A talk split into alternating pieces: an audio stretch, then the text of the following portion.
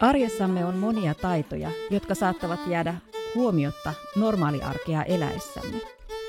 Poikkeustilanteessa itsestäänselvyytenä pidetyt taidot voivat kuitenkin saada yllättäviä merkityksiä.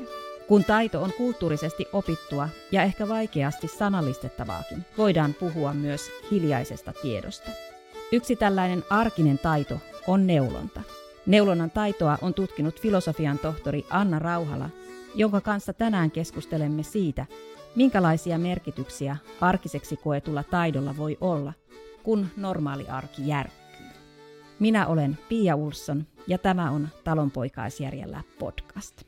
Tervetuloa Anna Rauhala. Kiitos. Anna, tiedän, että neulominen ei ole sinulle ainoastaan tutkimuskohde, vaan se on myöskin muutoin läheinen harrastus. Miten sinun kevääsi 2020 on sujunut? Minkälainen rooli neulonnalla siinä on ollut?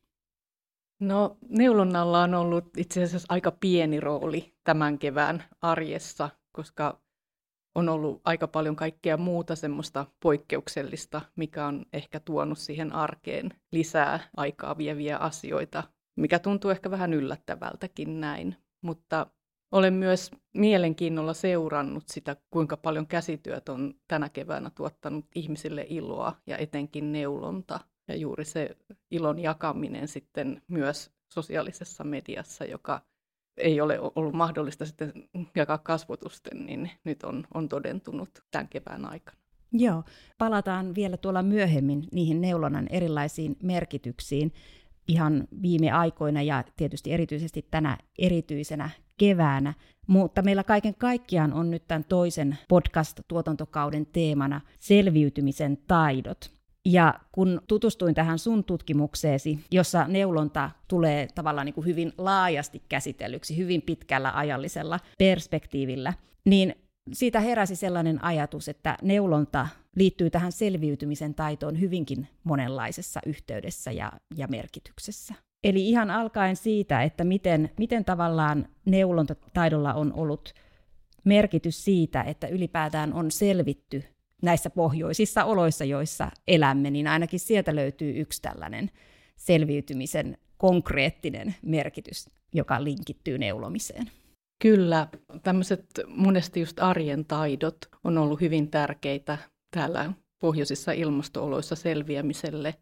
Ja jos me ajatellaan ihan, ihan sitä kylmää ilmastoa ja, ja miten yleensä pystyy pysymään lämpöisenä täällä, niin nämä arkiset esimerkiksi villasukat, niin niillä on ollut hyvin iso merkitys ihmisten kotitaloudessa ja se, että ne on valmistettu kotona. Niin, eli sillä on ihan ollut tämä suojautumisen merkitys, mutta sitten sillä on voinut olla myöskin tämmöinen ansiotarkoitus ja, ja sitä kautta myöskin ehkä merkitys selviytymiselle. Kyllä, joo. Että, että totta kai se, se kotitalouden tarve on ollut se ensisijainen, mutta, mutta myös etenkin tämmöisille itsellisille naisille, ehkä leskille ja vähän köyhemmille naisille, niin se on ollut myös hyvä keino hankkia lisäansioita tai ansioita, neulominen. Että on ollut myös ihan tämmöisiä talosta talon kiertäviä naisia, jotka on sitten neulonnut siihen talouteen tarvittavat lapaset ja sukat talon omista villoista ja langoista ja siirtyneet sitten seuraavaan taloon, että saanut aina siellä sen ylläpidon omaa työtään vastaan. Ja sitten ainakin kolmantena tämmöisenä selviytymisen taitona tai merkityksenä poimin sieltä juuri tämän, mihin viittasit nyt tässä koronakeväässäkin, että sillä on niin kuin henkisesti ehkä viime vuosikymmeninä ollut ennen kaikkea sitten merkitystä neulonnan harrastajille. Joo, just tämä henkisen hyvinvoinnin ulottuvuudet on, on viime vuosina korostuneet hyvin paljon neulonnassa. Ja se liittyy kyllä hyvin paljon siihen myös, että siitä on tullut tämmöinen vapaaehtoinen harrastus. Silloin kun joku tekeminen on pakkoa, niin se ei aina, sitä ei aina koeta niin semmoiseksi miellyttäväksi ja iloa tuottavaksi asiaksi. Mutta sitten kun se on vapaaehtoinen harrastus ja etenkin tänä aikana, kun nykyään ihmiset tekee hyvin paljon päätteellä työtä, niin silloin näkee sen konkreettisen käsien tuloksen, niin se tuottaa kyllä monille iloa se käsillä tekeminen. Mä viittasin tuossa alkupuheenvuorossani tähän hiljaiseen tietoon, joka on sinun tutkimuksessasi hyvin tämmöinen vahva lähtökohta sille sinun tekemisellesi ja näkemyksellesi neulonnan taidosta. Hiljaisen tiedon luonteeseen kuuluu, että sen sanallistaminen voi olla hyvin hankalaa. Miten sä oot lähtenyt tätä hiljaista tietoa omassa työssäsi sitten purkamaan? Miten sä olet sen tavallaan pystynyt sitten löytämään nämä merkitykset tämmöisestä hiljaisen tiedon ilmentymästä? Se oikeastaan lähti liikkeelle sellaisesta ajatuksesta, että, että neulonta huomasi, että sillä on itselleen semmoisia aika syviä merkityksiä sen taidon kautta. Ja on huomannut niin ihan läpi elämään sen oman taidon kehittymisen ja sen, minkälaisia asioita siihen on itselle liittynyt. Ja sitten kun on jutellut muiden ihmisten kanssa, jotka myös neuloo paljon, niin heillä on hyvin samantapaisia kokemuksia ollut.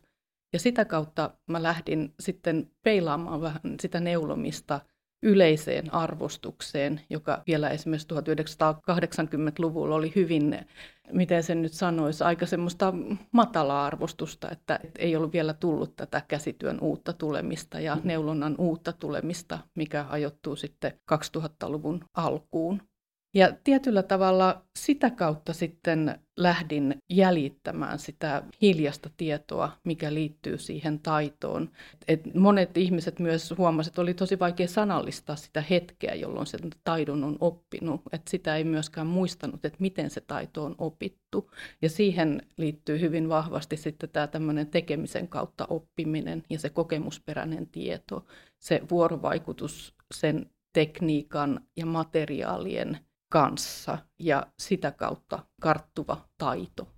Sullahan on hyvin, hyvin monipuolinen aineisto tässä, kun olet lähtenyt tätä neulonnan taitoa tarkastelemaan, ja nyt käytän tietoisesti väärin tätä hiljaisen tiedon käsitettä, mutta sulla on myös tavallaan niin kuin hiljainen lähdeaineisto mukana siellä myös, jos ajatellaan ihan näitä esineitä, joita olet tutkinut, jotka eivät sinänsä sanallista taustojaan, mutta sä oot kuitenkin pystynyt myös niiden kanssa käymään tämmöistä keskustelua tietyllä tavalla.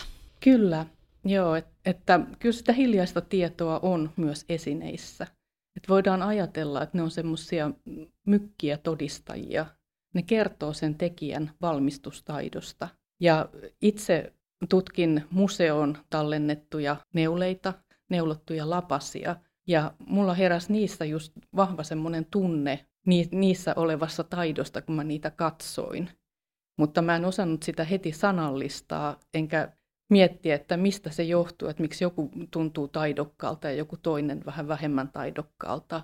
Ja siinä tietyllä tavalla sitten oli sen esineen hiljainen tieto, joka yhdistyi siihen mun omaan tekemiseen ja mun kokemukselliseen hiljaiseen tietoon. Ja sitä kautta se lähti se tulkinta sitten rakentumaan. Mutta siihen tuli sitten myös se tekeminen mukaan. Mutta kyllä voi sanoa, että, että ne esineetkin on omalla tavallaan sen tekijän taidon hiljaisia ilmentymiä ja sisältää hyvin paljon sitä tekijän taidollista tietoa. Joo, sä mainitsitkin tuossa, että sulle tuli omakin tekeminen siinä mukaan. Sä otit myös tämmöisen taidon etnografian mukaan tähän omaan prosessiisi. Kerro vähän, minkälainen se oli tutkimusmenetelmänä. Ja se taidon etnografia lähti oikeastaan rakentumaan tämän tutkimusprosessin aikana. Aloin pohtia sitä, että miten se tieto rakentuu, jota tulkitsen niistä museoneuleista. Ja siinä ajattelin, että, että oikeastaan mä en pääse siinä itse neuleissa olevan taidon äärelle, jos mä en kokeile, miltä niiden tekeminen fyysisesti tuntuu. Ja siinä lähdin jäljittämään materiaaleja ihan työvälineiden osalta, että minkä tyyppisillä neulepuikoilla ne on neulottu. Ja myös sitä lankaa pyrin saamaan mahdollisimman saman olosen langan, katson kierrettä ja sitä materiaalia, paksuutta ja tämän kaltaisia asioita sitten. Ja, tota, ja kyllä se tekoprosessi avasi hyvin paljon semmoista kokemusperäistä tietoa, mikä varmasti on ollut myös osittain sitten sen niiden museolapasten neulojien tiedossa. Ja se, mikä siitä oli mulle hyvin mielenkiintoinen kokemus, oli se, että kyselyaineisto kertoi, että meillä on neulottu Suomessa aikaisemmin tämmöisellä niin sanotulla heittämisen tekniikalla. Ja tota, se on mitä ilmeisemmin just sopinut paljon paremmin, nykyisin käytettyä neulontatekniikkaa paremmin sitten just näiden ohkasten lankojen neulomiseen, jota silloin 1800-luvulla on neulottu. Joo, eli tuossa tulikin nyt esiin, että sit sulla on vielä tämä kuitenkin sanallistettukin aineisto, eli näitä kyselyvastauksia, joissa neulojat itse tai neulontaa todistaneet ovat kuvanneet sitä prosessia. Minkälainen tavallaan niin kuin tuki se oli näiden tulkintojen tekemisessä? Sanotaan, että se oli semmoinen tuki, että se avasi myös sitä neulontaprosessia jollain tavalla. Ja mä huomasin, että mun taito ei riitä ihan kaikkeen siihen, mitä siinä kyselyaineistossa tuli. Esimerkiksi tämä uusi tekniikka on ollut semmoinen, mitä mulle on opetettu koulussa ja millä tavalla mä oon oppinut neulomaan, joten mulla ei ole kokemusta siitä vanhasta tekniikasta, mutta mä pystyin myös reflektoimaan sitä omaa tekemistä suhteessa siihen kyselyaineistosta nousseeseen tietoon ja sitä kautta pääsin sen jäljille, että se neulominen tuntui hyvin epämiellyttävältä näillä vanhoilla menetelmillä ja ohuilla langoilla niin tiiviin neulepinnan tekeminen. Ja siitä syntyi sitten se tulkinta, että se kyselyaineisto tuki tätä mun omaa neulontakokemusta ja sitä hiljasta tietoa, joka tavallaan välittyi sitten niistä museoneuleista sen sen tekniikan suhteen. Hmm. Tuliko näistä sitten näistä kyselyaineistoista tätä tämän kaltaista tunnetta neulomiseen esiin lainkaan, mistä, mitä kuvasit nyt esimerkiksi näiden viime vuosien kehitykseksi, eli kun siitä on tullut harrastus, niin siitä on tullut tämmöinen niin kuin hyvinvoinnin lähde, niin on, onko tämä täysin poissa olevaa sitten näistä aiempien vuosien kokemuksista? No voidaan ehkä sanoa niin, että se ei ole poissa olevaa, mutta se ei vahvasti sieltä nouse esiin. Eli se on ehkä se semmoinen hyvinvointiaspekti ja tekijän tämä oma tekemiseen liittyvä mielihyvä. Ei ole ollut semmoisia arvoja, joita olisi kauheasti nostettu ennen esiin tai joita olisi kysytty ihmisiltä.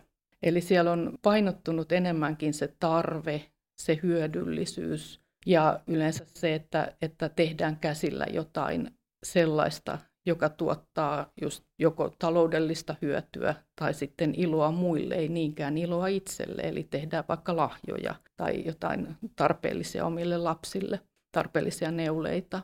Mutta välillisesti kyllä sieltä nousee, että esimerkiksi yksi nainen kuvasi paimeneen mennessään sitä kokemusta, kun hän oli kävellyt useita useita kilometriä, mutta se väsymys siinä kävellessä unohtui, kun hän samalla neulo. Ja tämä on tietyllä tavalla se, miten hän kuvasi sitä, niin oli ihan oikeastaan tämmöinen flow-tilaan mm. pääsemisen kuvaus se, että hän nautti siitä neulomisesta.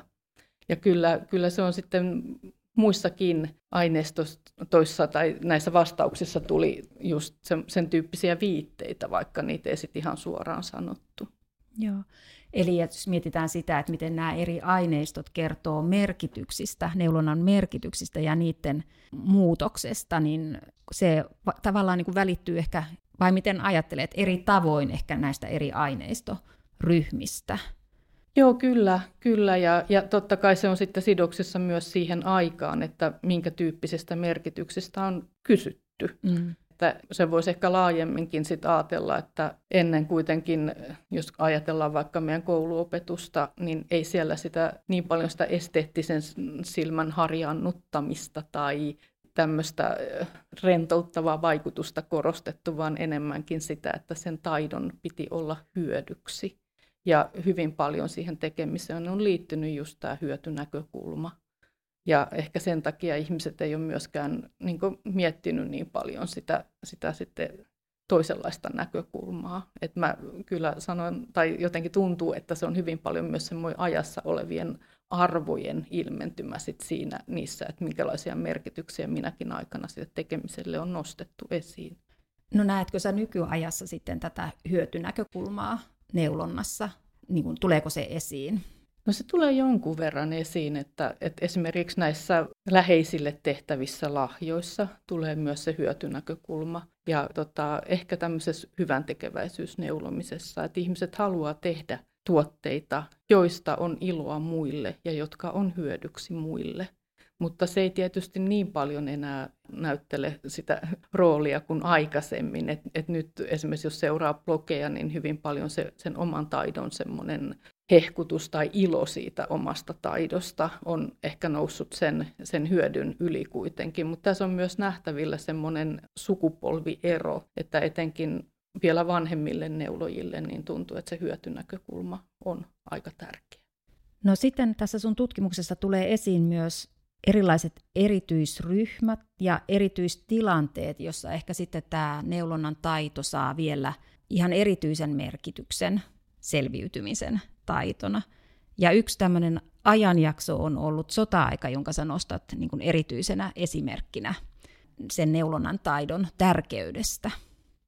Joo, sota-aikana niin tosiaan neulottiin hyvin paljon rintamalla olleille miehille ja siinä tietysti tuli se hyötynäkökulma vahvasti esiin, mutta siinä oli sitten tietysti myös muita, muitakin merkityksiä. Eli, eli voidaan sanoa, että neulottiin myös rakkautta niihin neuleisiin. Mutta, mutta tosiaankin se, että ihan keskusjohtoisesti pyrittiin saamaan naisia neulomaan myös tuntemattomille sotilaille, eikä pelkästään näille läheisille, koska ilmeisesti ne karut olot siellä rintamalla ja talvisodan aikainen se kylmä pakkastalvi, niin pääsi yllättämään näiden varusteiden osalta.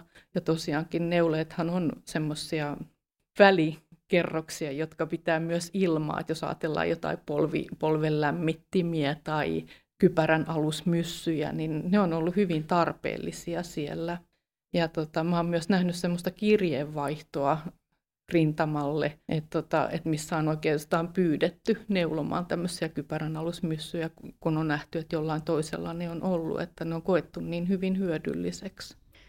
Ja tämä on varmaan ollut myös sitten tietyllä tavalla ehkä terapeuttista siellä kotirintaman neulojille pystyä jollakin lailla tosiaan niin kuin sanoit, niin osoittamaan sitä rakkautta sinne rintamalle lähettämällä näitä neuleita, mutta sitten toisaalta niin siinä myös, kun puhuit tästä keskusjohtoisuudesta, niin siinähän tuli myös aika tämmöinen vaativa sävy siitä, että mitä neulojien piti jaksaa yhteisen hyvän eteen tehdä sotavuosina. Joo, kyllä näin se on ollut. Ja tota, naisiahan on justin kannustettu neulomaan ihan oman jaksamisensa äärirajoilla. Ja tästä ehkä kertoo se, että on julkaistu myös tämmöisiä rasitusvammoja ehkäiseviä jumppaohjeita ja just tästä, että miten millaisessa asennossa pitäisi neuloa ja painotettu sitä, ei niinkään sitä naisten omaa jaksamista, vaan sitä, että saataisiin riittävä määrä näitä neuleita sinne rintamaan.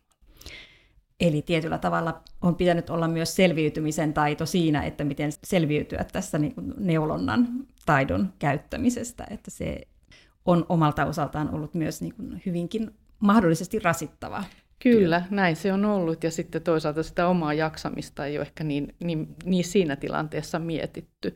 Mutta kyllä siitä kyselyaineistosta myös välillisesti tuli semmoista pientä purnausta, että kun yötä myöten piti kaikkien muiden kotitöiden jälkeen vielä jaksaa neuloa.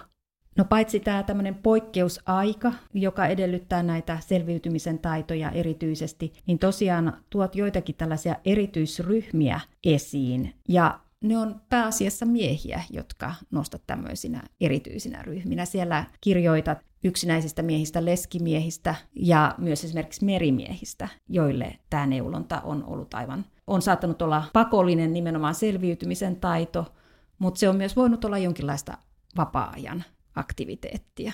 Joo, tämä miesten neulominen oli musta erityisen kiinnostava aihe, ehkä sen takia, että, että neulominen on nähty niin vahvasti naisten työnä. Ja tota, todellakin neulovia miehiä on aina ollut, mutta se ei ole ollut yleinen ja yleisesti hyväksytty käsityönteko enää miehille, sanotaan 1900-luvun alkuvuosina.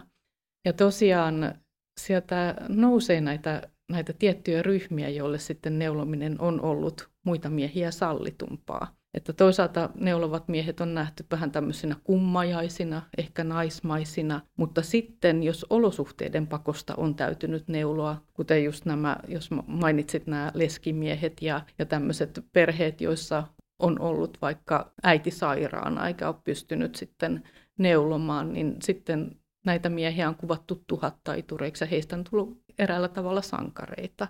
Mutta sitten osa miehistä on neulonut salaa just sen takia, että siihen on liittynyt vahva tämmöinen pilkka ja häpeä. Ja sitten taas ehkä nämä tämmöiset miesvaltaiset ammatit, jotka on toimineet etäällä kodeista, savottatyömiehet ja merimiehet, niin heillä neulomia on ollut myös ajanvietettä. Että se on toiminut tämmöisenä mielihyvän lähteenä myös. Pystytkö sä ajottamaan sitä, että milloin siitä neulonnasta on tullut yleisesti hyväksyttyä myös miehille? Vai onko se vielä sitä? Kyllä se on, on nykyään sitä ja, ja ehkä se on just liittyy myös tämmöiseen laajempaan yhteiskunnalliseen murrokseen, että jos ajatellaan sitä kaupungistumista 1960-lukua ja sitä ehkä edeltävää aikaa, niin, niin kyllä se aika hyvin siihen ajoittuu, että, että tämmöiset pehmeät tekniikat on tullut myös tota, miehille sallitumiksi ja varmaan myös osittain sitten peruskoulun tulo, joka on myös vähän liudentanut sitten tätä tyttöpoikakäsityön kuvaa, että oli pojillekin mahdollista valita tekstiilityö, joka ei aikaisemmin ollut välttämättä mahdollista. No tämä peruskoulu nyt johtaakin sitten taas tämmöiseen yhteen isoon linjaan, joka sun tutkimuksessasi on tämä ajatus siitä, että neulonta on muuttunut ajan myötä kansalaistaidosta harrastukseksi, ja tämä kansalaistaitohan oli hyvin vahvasti nimenomaan kouluun sidonnainen, eli koululla on ollut vahva rooli siitä, että miten neulonnan on ajateltu ensinnäkin ta- oikein tapahtuvan ja toisaalta, että mitä merkityksiä sillä on yhteiskunnassa nähty. Ja se on ollut juuri näin ja, ja se oli oikeastaan yllättävää, että kuin iso rooli sillä kouluopetuksella sitten lopulta ainakin tämän mun kyselyaineiston, käyttämäni kyselyaineiston valossa on ollut. Ja tota, se juontaa juurensa oikeastaan sinne 1800-luvun lopulle, kun kansakoululaitosta alettiin rakentaa. Et Suomessahan käsitöiden rooli on ollut hyvin vahva ja, ja neulonta on ollut ihan alusta asti siellä mukana tärkeänä tekniikkana. Ja sitä on just tämän hyödyllisyyden näkökulmasta painotettu. Ei niinkään sen taidollisuuden tai sen takia, että se olisi jotenkin kehittänyt vaikka tämmöistä kaunoaistia niin kuin osa käsitöistä, vaan, vaan vaikka se on sielläkin mietinnöissä mainittu hyvin yksitoikkosena, niin sitä on perusteltu just tämän tarpeellisuuden vuoksi. Ja opettajat on sitten opettanut sitä heidän näkökulmastaan parasta tekniikkaa ja ehkä nopeinta tekniikkaa, tehokkainta tekniikkaa, jopa niin, että se oikein tekemisen eetos on ollut niin vahva, että se on sitten jyrännyt lopulta tämän, tämän vanhemman neulontatekniikan kokonaan, että sitten ei tänä päivänä oikeastaan kukaan enää Suomessa osaa. Eli siellä on syntynyt ehkä myös tietynlaista konfliktia sen perinteisen taidon ja sitten tällaisen koulun tuoman virallisen taidon välille. Kyllä se näin on ollut ja tota, tietyllä tavalla siinä on ollut semmoinen siirtymäkausi myös, että, että vielä 1800-luvun lopulla hyväksyttiin se vanhempi tekniikka ja opettajat myös saattoi sitä opettaa, mutta sitten 1900-luvulle siirryttäessä niin opettajan ohjeissa alettiin yksinomaan painottaa tätä mannermaista tekniikkaa. Eikä niitä perusteluja ihan selkeästi sieltä löytynyt, mutta se isoin syy on se, että sitä todennäköisesti on pidetty niin kuin nopeampana ja tehokkaampana tekniikkana. Ja tosiaan siinä on ollut näitä konflikteja jonkun verran ja tietysti muissakin asioissa on kansakoulun alkuaikoina ollut kotien ja koulun välissä konflikteja, mutta tämä on ollut yksi tämä neulontatekniikka, että siellä on lapset voinut olla vähän ristipaineessa sen takia, että, että kotona on sanottu, että miksi sä noin hassusti teet, ja, ja sitten taas koulussa on sanottu, että älkää neuloko kuin vanhat mummot, että ei kukaan noin saa tehdä. Ja sä puhutkin tästä neulonnan taidosta institutionaalisena ja ei-institutionaalisena taitona. Onko tämä institutionaalinen taito, onko se nimenomaan tämä koulu vai laajeneeko se jotenkin niin kuin laajemminkin yhteiskuntaan? Niin kyllä se, kyllä se, se koulu on ehkä tota, vahvinten sitten ollut se, se institutionaalisen taidon ylläpitäjä. Mutta toki sitten kyllähän ne koulussa opitut mallit ja arvot on tietyllä tavalla siirtynyt sitten elämään laajemminkin. Ja kyllä sieltä niistä oppikirjoista voi nähdä semmoista tietynlaista oikean tekemisen eetosta. Ja oppikirjoilla tarkoitan just näitä käsityöoppikirjoja, että miten siellä on esimerkiksi kerrottu kantapään tekoa, niin monet ihmiset vielä tänä päivänäkin kokee, että se on ainoa oikea tapa tehdä se kantapää, minkä he on koulussa oppinut. Niin sä Anna tuot myöskin esiin sen, että tämmöinen arkinen taitokaan ei ole kaikille sitten kuitenkaan arkista, tai se ei välttämättä ole sitä hyvinvointia tuottavaa taitoa, vaan tähän liittyy myös niitä vastakkaisia kokemuksia, eli neulonta on saattanut olla hy- hyvinkin tämmöinen niin kuin ehkä vastentahtoinen, tai si- si- se on herättänyt jotakin niin kuin ikäviä muistoja, ja, ja siitä ei pysty nauttimaan siten, kun ehkä parhaimmillaan toiset sen kokevat. Joo, se on ollut just näin, ja se liittyy hyvin paljon sit myös siihen, että kun se on ollut semmoinen pakko, pakko. Että aina yleensä, jos joku tekeminen on välttämätöntä tai sitä vaaditaan, niin tietysti se ei kaikille tuota aina sitä iloa. Ja mä pystyin hyvin paljon samaistumaan tähän pakkoneulomiseen silloin, kun tein väitöskirjan niitä museoneuleiden toisintoja ja yritin päästä sen taidon äärelle, koska ne oli äärettömän hitaita tehdä ja ne ei visuaalisesti ollut musta kauhean miellyttäviä, että mä itse en esimerkiksi sen tyyppisiä väri, väriyhdistelmiä olisi valinnut. Ja sitten neulonta on kuitenkin hyvin hidas tekniikka, etenkin silloin kun käytetään tämmöisiä ohkaisia lankoja ja ohuita puikkoja, niin siihen menee tunteja ja tunteja, että saa esimerkiksi sen yhden valmiin lapasen. Niin pystyn hyvin paljon samastumaan niihin neulojiin, jotka ei ole kokenut sitä rentouttavana. Ja myös mietin paljon niitä sotaajan neuloja, jotka on neulonut kätensä väsyksiin, koska semmoisten ohkasten metallipuikkojen käyttäminen ja tiiviin neuloksen tekeminen, niin se alkaa pidemmän päälle sattua käsiin. Ja tota, nykyäänhän neulojat sitten tietyllä tavalla, jotka neuloo, niin pystyy itse todentamaan sitä omaa luovuutta valitsemalla materiaalit, valitsemalla värit.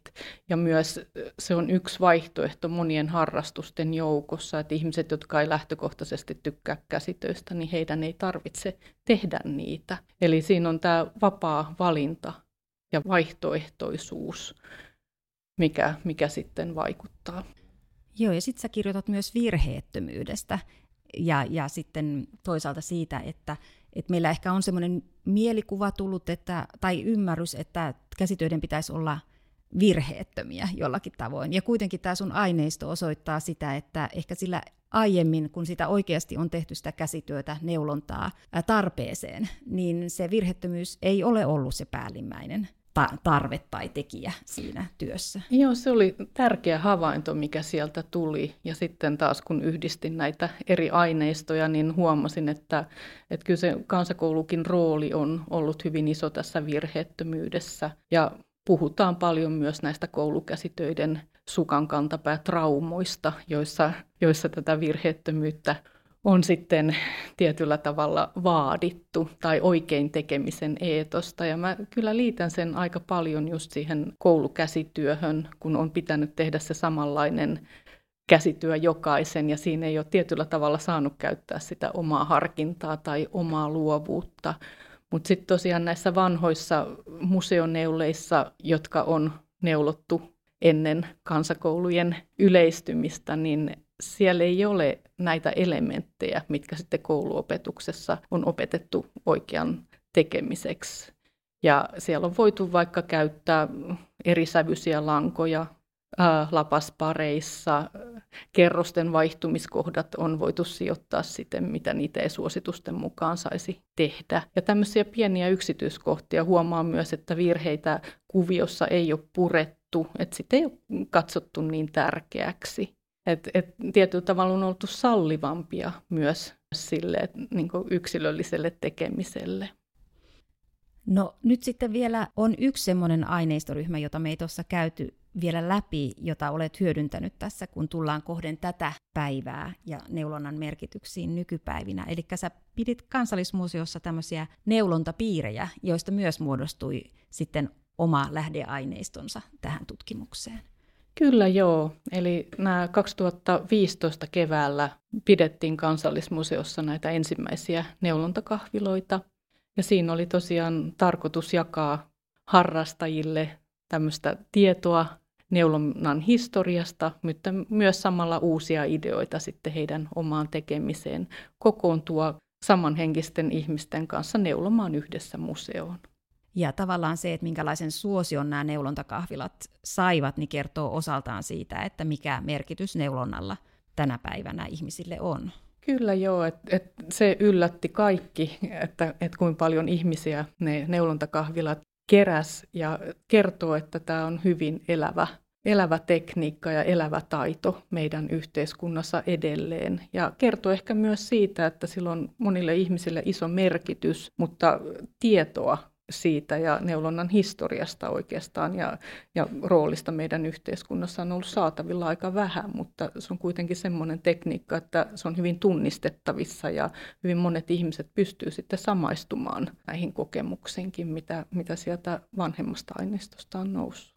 No miten sä arvioisit tämmöistä luovuutta? Onko se tullut jotenkin eri tavoin esiin näinä viime vuosien neulonta töissä vai, vai onko se kuitenkin sellainen, joka on ollut siellä kautta linjan? Siinä on musta vähän semmoista kahtalaista neulonnassa siinä, että minkälaisia merkityksiä siihen luovuuteenkin liittyy ja yleensä tekemiseen. Että, että toisille tekijöille niin kuin se luovuus ei ole se ykkösasia, vaan se on enemmän se semmoinen mekaaninen liike, ja tekemisen rytmi. Että hyvin paljon esimerkiksi käytetään sukissa tämmöistä valmiiksi raidotettua lankaa, jolloin se tekeminen automatisoituu ja voi neuloa vaikka katsoessaan telkkaria tai, tai jotain muuta tekemistä, jolloin ehkä se toistuva liike on se tekemisen, tavallaan se tärkein tekeminen, jolloin sitten ihmiset sanoo, että he, heille se on semmoista meditaatiota. Mutta sitten toinen aspekti on sitten ehkä tämä luovuus ja, ja uuden luominen, että, että sitten on myös tekijöitä, jotka lähtee suunnittelemaan itse niitä neuleita, joille värit on tosi tärkeitä, ne kuviot ja materiaalit. Että tässä on minusta kaksi tämmöistä tekemisen ulottuvuutta ja ihan selkeästi nuoremmille ryhmille, nuoremmille neulojille, niin tämä luovuus on tärkeämpää kuin sitten, sitten mitä ehkä, ehkä vanhemmille tekijöille.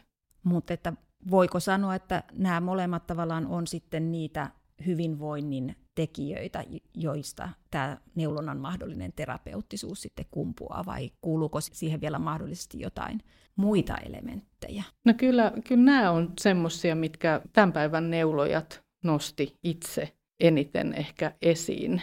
Ja tota, ehkä kolmas asia sitten on semmoinen, että neulominen auttaa käsittelemään vaikeita tunteita.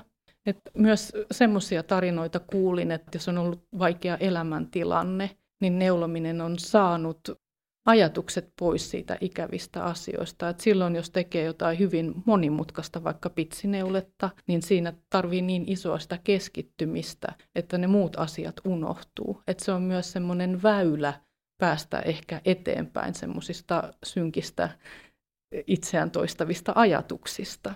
Eli sitäkin kautta hyvin vahvasti selviytymisen taito.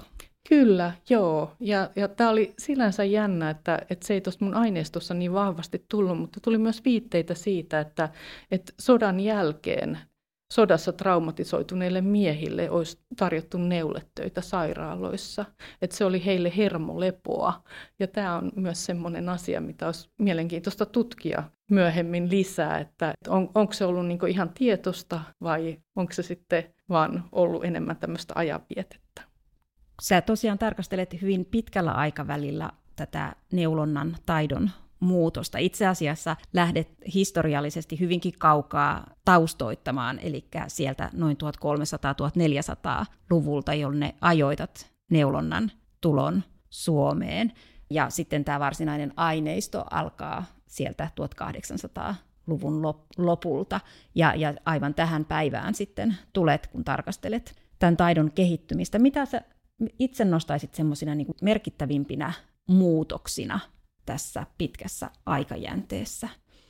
No joo, tosiaan palaan ihan hetken vielä tuohon, kun sanoit tästä 1300-luvusta, että, että tosiaan mielenkiintoinen löytö on tehty Turusta, joka ajoittaisi neulomisen tulon Suomessa jo sinne 1300-luvulle, 1400-luvulle, kun aikaisemmin se on varmuudella, sitä on Suomessa varmuudella pidetty, että se on tullut 1600-luvulla. Että se on kyllä ollut hyvin vanha tekniikka myös, myös sitten Suomessa. Ja jo silloin 1600-luvulla niin neulottiin hyvin paljon myyntiin. Eli meiltä vietiin isot määrät sukkia ulkomaille. Et voidaan ajatella, että, että semmoinen taloudellinen neulominen oli ehkä silloin tärkeämpää kuin mitä se tänä päivänä on.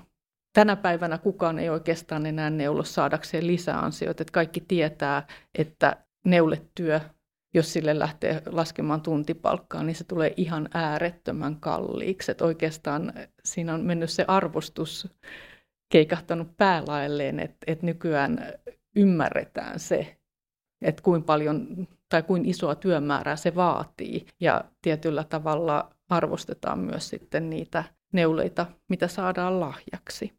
Mutta sitten tekniikan tasolla ehkä se isoin muutos on just tämä, että nykyään käytetään sitä niin sanottua mannermaista tekniikkaa täällä. Ja se heittämällä neulominen, joka on esimerkiksi Britteen saarilla vielä vallitseva tapa neuloa, niin sitä ei oikeastaan kukaan enää osaa. No nyt kun tämä historia näyttää tältä, niin miten ajattelet, minkälaisia muutoksia neulonnan taidossa on nähtävissä ehkä jo tässä päivässä tai, tai sitten tulevaisuudessa? No ihan sieltä materiaaleista lähtien, niin eh, materiaalien kirjohan on ihan valtava nykyään, että, että mitä, mitä voi käyttää ja mitä voi neuloa. Ja myös tietysti erilaisia puikkoja on olemassa on olemassa tämmöisiä neliömäisiä puikkoja ja muuta, että kaikkia apupuikkoja, erikoisuuksia. Ja tietyllä tavalla voidaan puhuakin siitä, että maailma on auki neulonnalle. Ja osa ihmisistä hän käsittääkin, että neulonta on oikeastaan tämmöinen maailmanlaajuinen käsityön kieli. Että ei tarvitse puhuttua kieltä, vaan pystyy jakamaan näitä ideoita ja ajatuksia myös ihan pelkkinä kuvina tai neulekaavioina. Että se on oma tämmöinen kulttuurinsa ja siinä ehkä on tullut se, se isoin muutos, että nämä ideat tosiaan, niitä pystytään nykyisin tietysti internetin kautta jakamaan ympäri maailmaa ja, ja ne ei ole enää sidottu niin semmoiseen paikalliseen oppimiseen. Eli tietyllä lailla niin kuin kaksi eri suuntaa, yhtään tämmöinen ehkä välineellistyminen ja sitten toisaalta jonkinlainen yhteisöllistyminen ehkä Kyllä, joo, joo, just näin. Ja juuri se vertaisoppiminen myös, että tekijät, käsityön tekijät opettavat toisiaan, että se ei ole enää sitä, että institutionaalista oppimista, vaan enemmänkin sitä semmoista kokeilua ja luovuutta, mikä tulee sitten niiltä vertaisilta tekijöiltä. Anna Rauhala, miltä sinun tulevaisuutesi tai sinun yhteinen tulevaisuutesi neulonnan kanssa näyttää tällä hetkellä? No, mä oon hyvin, sanotaan tämmöinen kas, uh, neuloja, satunnainen neuloja tällä hetkellä. Että tykkään kovasti tehdä, mutta sitten tulee kausia, jolloin en tee. Ja ehkä just tämä oma tutkimus nyt meni niin syvälle aiheeseen, että sitten tarvii niitä muita keinoja rentoutuakseen. Mutta kyllä neulominen on ollut mulle tärkeä käsityötekniikka ihan läpi elämä ja kyllä mulla varmaan ihan tulee aina olemaan yksi tai useampi työ menossa. Onko neulonta sinulle selviytymisen taito? Ehkä mä en osaisi sitä selviytymisen taitona itselleni nähdä, mutta sanotaan, että se on semmoinen iloa ja mielihyvää tuottava taito. Kiitos Anna, kun tulit Talonpoikaisjärjellä podcastiin kertomaan työstäsi. Kiitos.